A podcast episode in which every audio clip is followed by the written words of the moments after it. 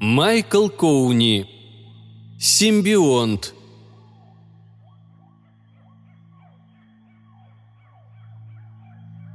Перевалив за гребень холма, Джо поднял голову и посмотрел вперед. Дальше путь пролегал по самому берегу врезавшегося в сушу небольшого залива. Черные тучи над горизонтом уже наполовину скрыли солнце. Серое неуютное море предвещало шторм. Становилось холодно и сыро. А идти еще долго. К ночи надо добраться до следующей деревни. Джо устал – и Чинта, сидевший у него на плечах, казался непомерно тяжелым. Тот обвил его шею тонкими ножками и крепко держался за голову, вцепившись в волосы длинными пальцами.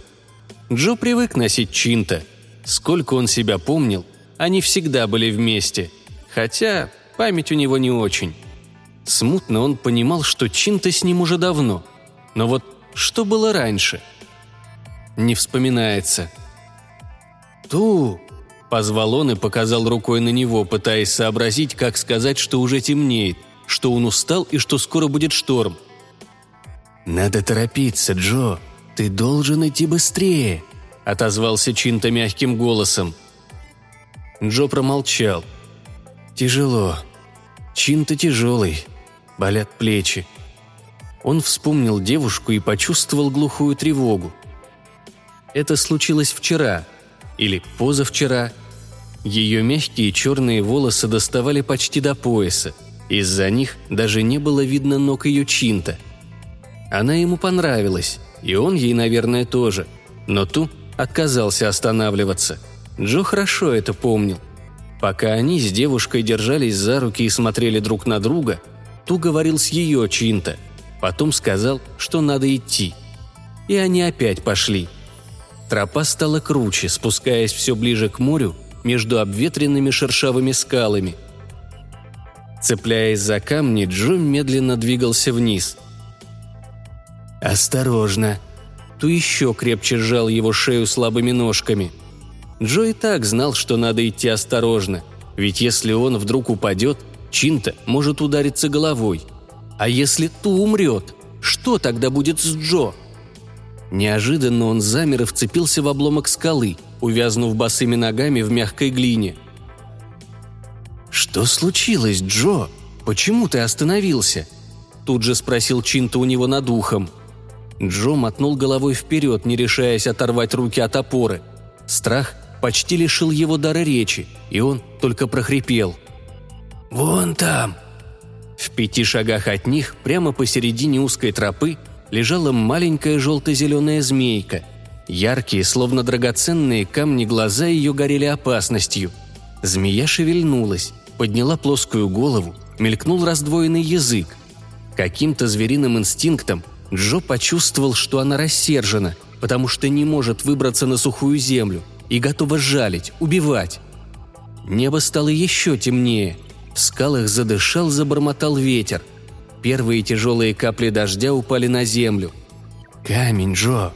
Возьми камень, кинь в змею, убей ее. Тогда мы сможем пройти. Если ты убьешь ее, она не ужалит». Страх подстегнул его. Джо скинул с себя оцепенение и, наконец, понял, что от него требуется.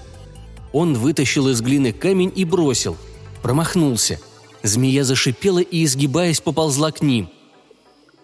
«Еще раз, Джо! То же самое!» Теперь он подхватил большой обломок скалы, поднял его над головой так, что Чинта испуганно отшатнулся и изо всех сил швырнул на землю всего в шаге от себя. Торчащий из-под камня хвост змеи несколько раз слабо дернулся и затих. «Мы можем идти. Торопись!»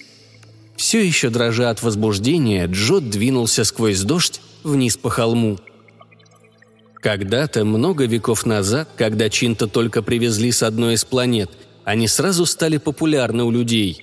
Шли годы. Чинта стало больше, и постепенно они из символа достатка превратились просто во всеобщих любимцев. Потом возник обычай дарить Чинта ребенку на 14-летие. Вскоре Чинта появился у каждого.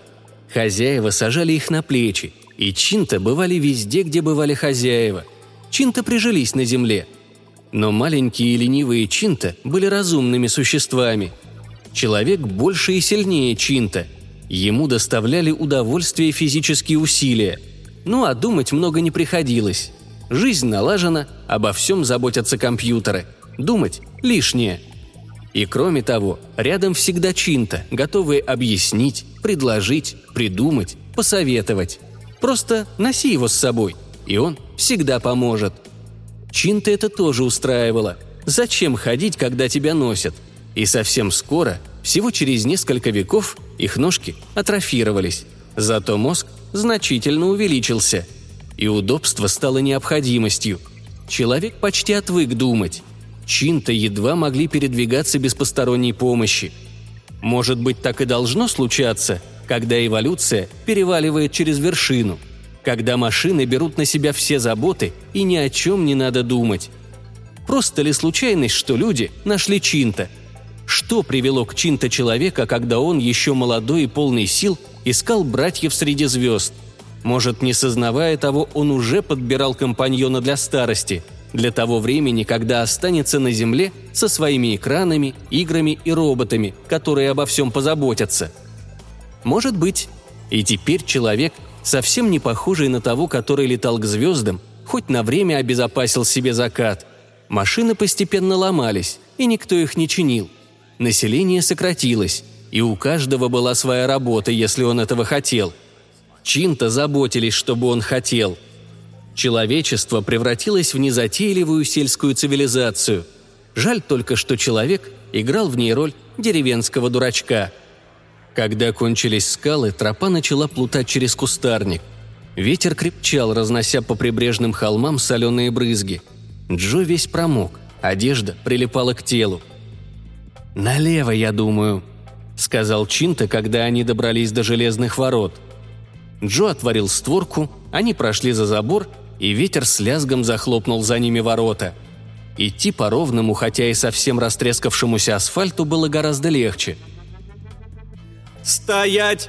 – раздался резкий голос из придорожного навеса. В полутьме появилось блестящее квадратное лицо с истекающими по нему каплями дождя – Куда направляетесь? Имя? Документы?» Существо протянуло вперед металлическую руку. «Не беспокойся, Джо. Вперед!» Чинта чуть передвинулся у него на плечах. «Это осталось от прошлого. Я думаю, не так уж много людей пользуются дорогой. Может быть, только такие же учетчики, как мы». «Остановитесь!» Робот выскочил на середину. «Повторяю, Немедленно остановитесь! Ваши документы!» «Я...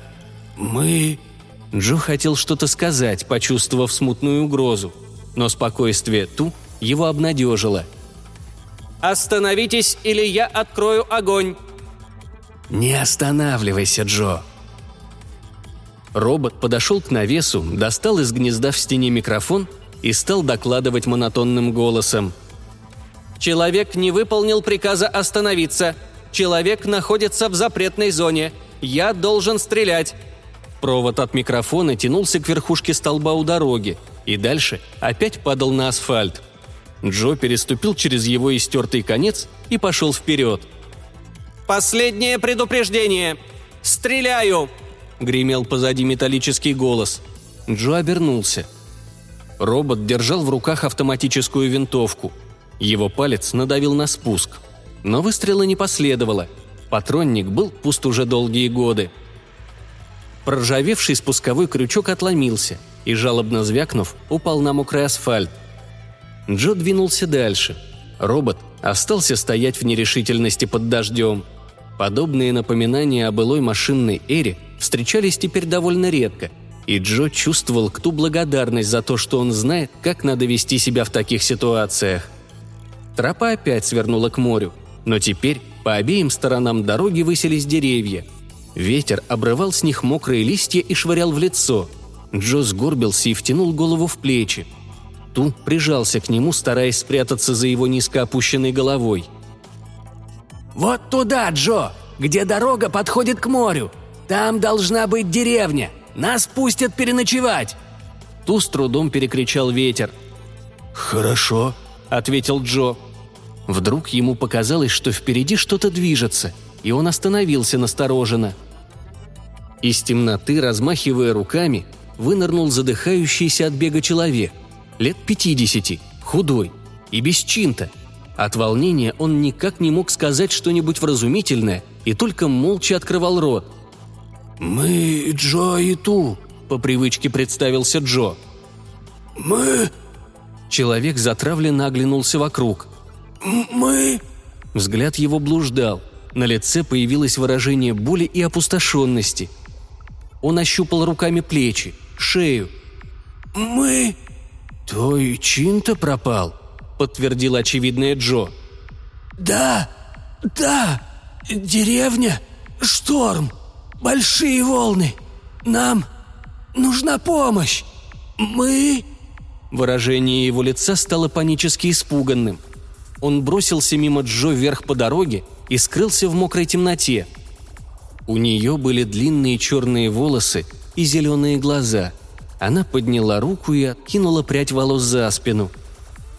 «Джо, о чем ты думаешь? Надо быстрее добраться до деревни. Ты так и будешь стоять под дождем?»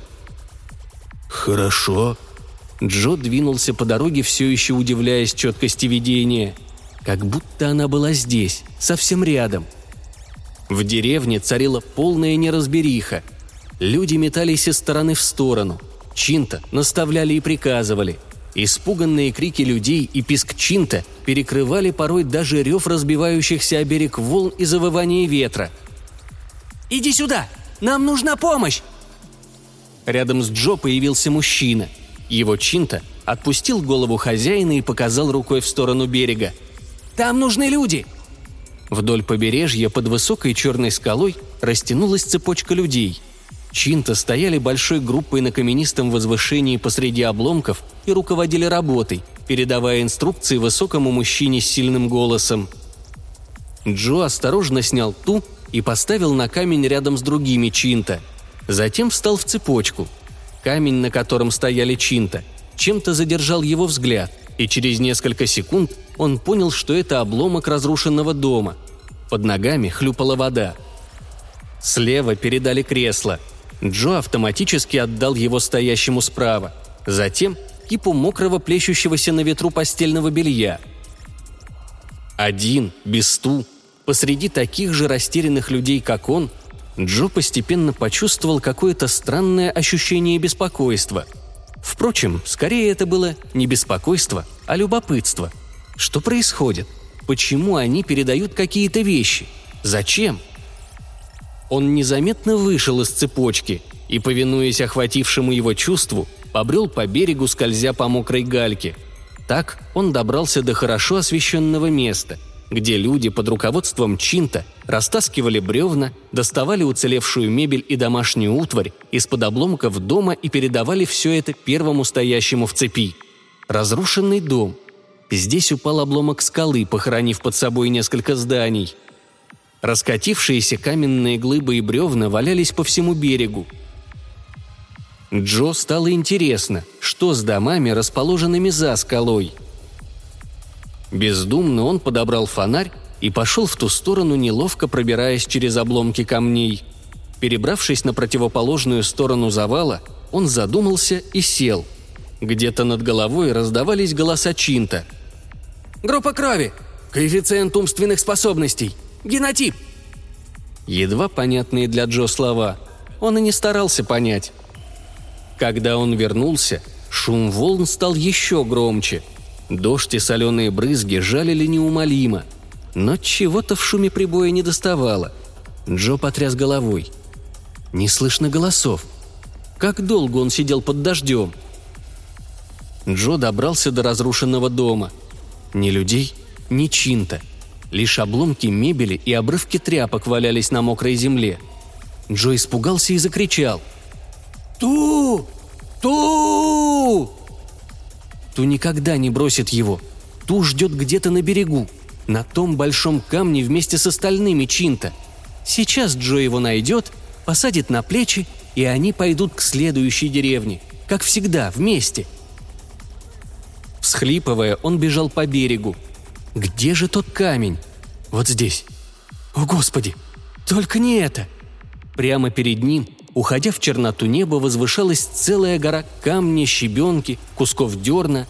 Джо поднял фонарь над головой, но слабый свет не позволял разглядеть вершину. Подточенная волнами скала наконец не выдержала и рухнула, раскатившись лавиной до самой воды. Джо выронил фонарь и, ничего не соображая, бросился на груду камней, разбрасывая выступления обломки, крича от боли и одиночества. «Ту!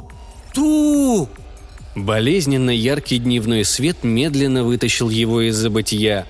Холод сковал тело, и Джо с трудом пошевелился, огляделся вокруг и поднялся на ноги. Он дрожал, руки нестерпимо болели.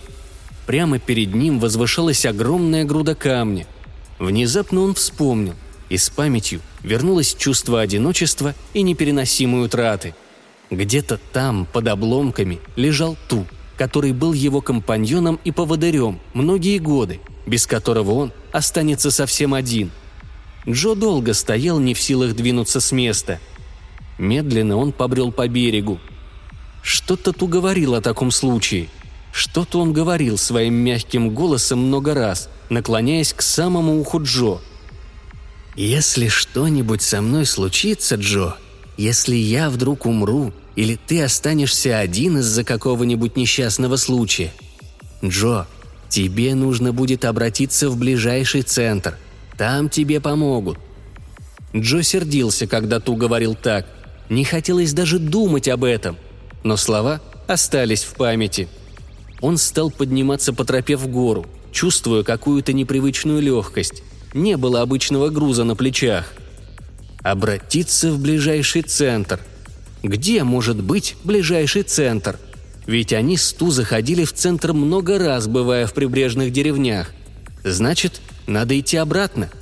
Так, чтобы море оставалось справа. Когда-то Ту говорил. «Ты не должен относиться ко мне плохо, Джо. Не думай, что я обуза и тебе будет лучше без меня. Я признаю, что не могу без тебя передвигаться, потому что мои ноги почти не ходят. Зато я могу думать, Джо, а значит, я тебе нужен. Люди уже не могут думать так ясно, как раньше. Позже, когда солнце поднялось высоко и стало жарко, Джо уже просто шел ни о чем не думая. Он не сразу обратил внимание, что кто-то кричит. Высокий отчаянный голос – Джо пошел быстрее. Перевалив через вершину холма, он остановился в нерешительности. В низине копошилась группа людей. Просто людей, без чинта. Они бестолково суетились, толкались. Джо подбежал и тронул ближайшего мужчину за плечо. Тот обернулся. «Что?» – спросил Джо, показывая рукой на толпу. Мужчина, непонимающе, посмотрел на него – «Что там происходит?» – переспросил Джо, сделав сознательную попытку пояснить, что его интересует. «Ты тоже один», – пробормотал мужчина. «Там скала упала. Было темно. Все наши чинта...» «А что происходит здесь?» Мужчина вдруг улыбнулся – и паническое выражение в его глазах уступило место надежде, когда он с благоговением произнес одно единственное слово – «Чинта». Толпа расступилась. Слегка помятого Чинта подняли над головами и посадили на плечи самому высокому мужчине. Люди быстро двинулись прочь. Чинта, вращая глазами, с тревогой оглядывался назад и пищал жалобно и тонко. «Ширли! Ширли!» Джо посмотрел им вслед, потом склонился над девушкой, лежащей без движения на жесткой траве. Сердце его стучало. Он чувствовал какую-то слабость внутри и нерешительность. Девушка лежала перед ним. Маленькая, беспомощная, в разорванной рубашке. Самая прекрасная девушка, которую Джо когда-либо видел. Она открыла глаза, но еще не заметила его. Взгляд, обращенный в себя, лицо, искаженное болью. Она застонала тихо, и Джо, неумело пытаясь произнести что-то успокаивающее, положил руку ей на талию. Должно быть, она почувствовала прикосновение. Глаза ее прояснились и остановились на нем, отражая удивление и узнавание сразу. Девушка попыталась встать. «Не шевелись», – произнес Джо. «Полежи немного. Что случилось?» Она начала рассказывать, и Джо вдруг показалось, что он опять стул. Так ясно и отчетливо он все понимал. По сравнению с невразумительными репликами, которые обычно издают люди, речь ее казалась особенно плавной и внятной. «Они отобрали у меня Чинта. Ее звали Эль, и мы очень хорошо ладили друг с другом. Когда мы поднимались на холм, они встретились нам целой толпой. Они хотели, чтобы мы отвели их в город но Эль сказала, что мы не можем, так как у нас важное дело. Они были сильно напуганы и все смотрели на Чинта и не уходили. А потом один из них вдруг схватил Чинта, и они накинулись на нас все сразу.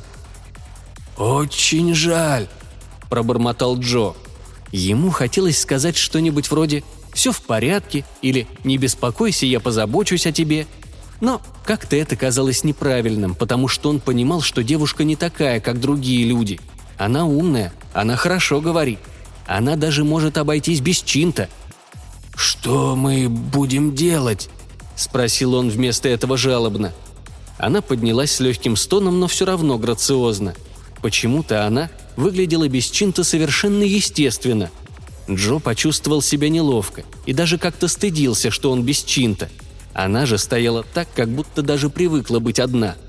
«Дальше по этой дороге есть заброшенный дом», — сказала она, поразив Джо отличной памятью. «Пойдем туда, разведем огонь и останемся на ночь. Уже поздно идти куда-нибудь еще». «Хорошо», — согласился Джо.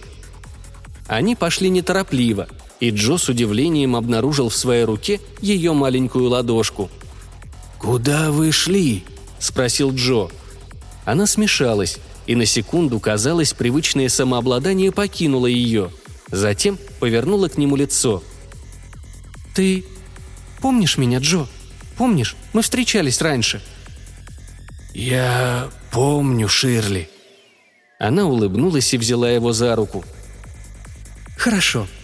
Я думала, люди забывают так быстро. Я думала, что делаю глупости». «Почему?» «Потому что мы тебя искали, Джо. Или я хотели тебя найти». «Искали нас?» – переспросил Джо непонимающе. «Нет, не тебя и ту. Нам нужен был только ты». «Я?» «Да. Слушай внимательно, Джо. Я тебе все расскажу. Чинто всегда обо мне хорошо заботились. Очень хорошо. У меня их было несколько, и они время от времени менялись. Эль была последней, но они все меня учили разным вещам, заставляли делать все самой. Они говорили, что я сообразительнее, чем большинство людей. Мой коэффициент – 118. Джо кивнул. Ту когда-то упоминал его Джо коэффициент. С гордостью он сообщал всем, что у Джо 86. Должно быть 118 означает, что Ширли очень умная. Они говорили, продолжала Ширли, что я надежда человечества. Они чувствовали себя виноватыми из-за того, что люди разучились думать. В тот день, когда мы в первый раз встретились, это было позавчера, ты помнишь? Я сказала, «Эль, он мне нравится». Потом мы вернулись домой. Эль достала таблицы и вдруг начала быстро-быстро трещать. Ну, знаешь, как они говорят, когда волнуются? Она сказала про какие-то генетические коды и что мы подходим друг другу а потом добавила, что мы должны тебя найти. Я даже не поверила. Мы сразу же и отправились. Эль только письмо в центр написала. Представляешь? Про нас письмо. «Что мы будем делать завтра?» – спросил Джо, осознав вдруг, что уже несколько часов он даже не вспоминал про ту. Ширли печально улыбнулась. Джо не понял. До него дошло, что они могут быть вместе какое-то время. И все. Он не понял, что у них может появиться ребенок, у которого есть шанс стать началом нового витка цивилизации, где человек будет играть такую же важную роль, как раньше. И, может быть, сейчас нет смысла объяснять. Он даже ее не слушает, просто смотрит преданными обожающими глазами, не представляя ее иначе, как временную подругу, очевидно, даже не понимая, что такое постоянство. Но, как ни странно, она тоже успела его полюбить. «Что мы будем делать завтра?» – переспросил Джо. Далеко в будущее он заглянуть не может, но, по крайней мере, он думает о завтрашнем дне. Может быть, ей удастся удержать его какое-то время – Неделю, две, пока их не найдут. Отсюда больше пяти миль до ближайшей деревни. Завтра она улыбнулась и поцеловала его в щеку. Завтра я поведу тебя ловить рыбу.